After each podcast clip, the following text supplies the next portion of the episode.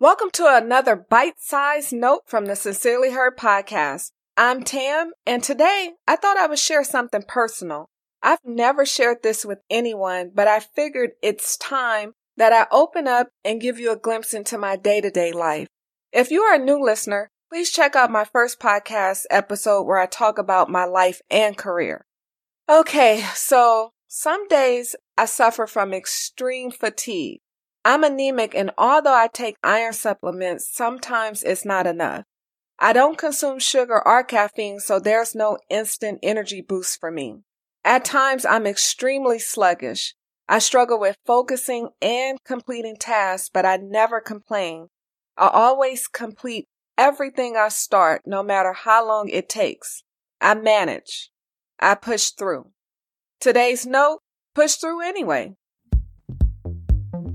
You are listening to the Sincerely Her podcast. This isn't an ordinary podcast. This is a podcast that will help you find clarity and win. People cannot achieve their goals for many reasons. The most common is a fear of success, scared of failure, or simply giving up.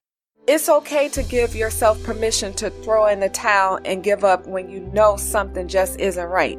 But if your goal is something you truly want, never lose sight of accomplishing what you set out to achieve. What has helped me during my bouts of fatigue is to take consistent action, even if I have to take smaller steps.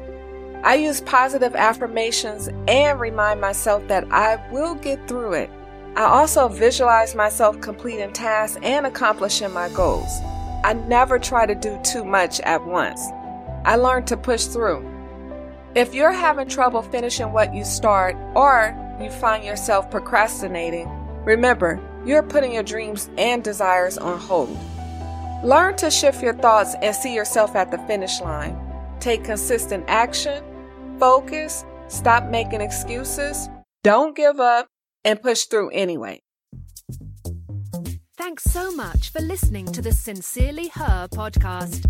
Remember, be you, trust yourself, be happy, travel, be authentic, have confidence, and never give up.